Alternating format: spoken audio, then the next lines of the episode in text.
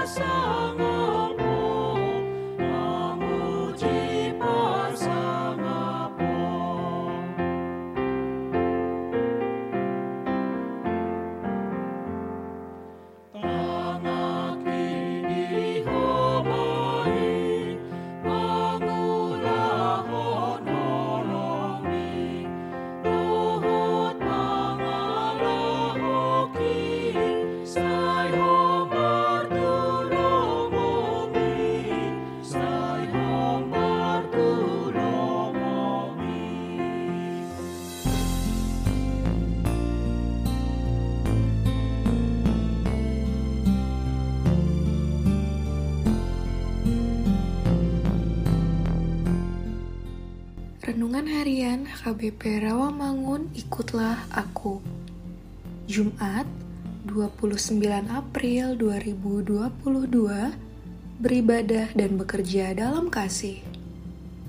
Bacaan kita pagi ini diambil dari kisah para rasul 17 ayat 22 sampai 33 Dan bacaan malam ini diambil dari kitab Ayub 19 ayat 1 sampai 11 dan pada ayat 21 sampai 27.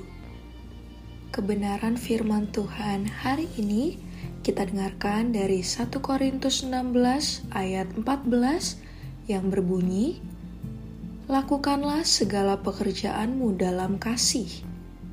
Demikianlah firman Tuhan. Sahabat, ikutlah aku yang dikasihi Tuhan Yesus Korintus merupakan kota perdagangan yang sangat maju dengan pengaruh budaya dan agama-agama yang sangat kuat.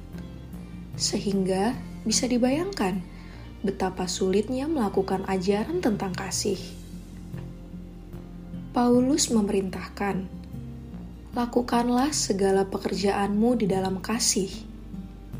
Kita, sebagai anak-anak Allah, harus hidup dengan penuh kasih. Kasih harus timbul dari dalam hati.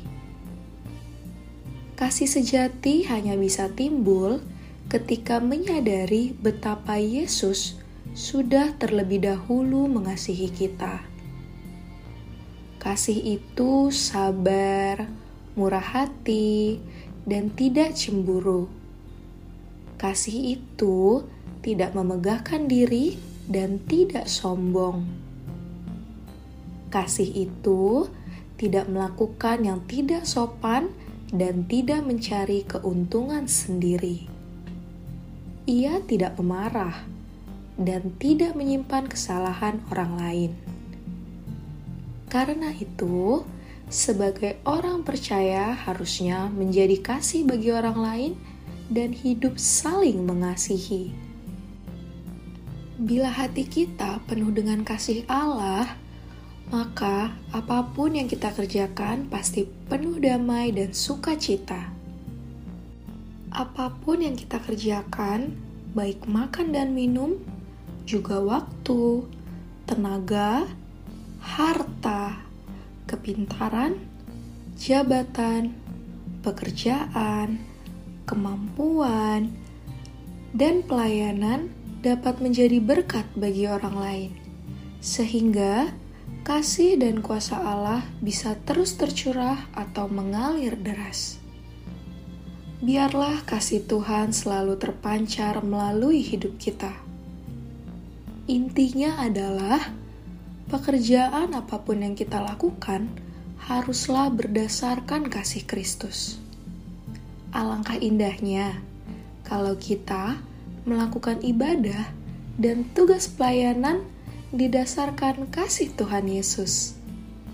Pastilah semua akan terasa sukacita dan damai sejahtera di hati.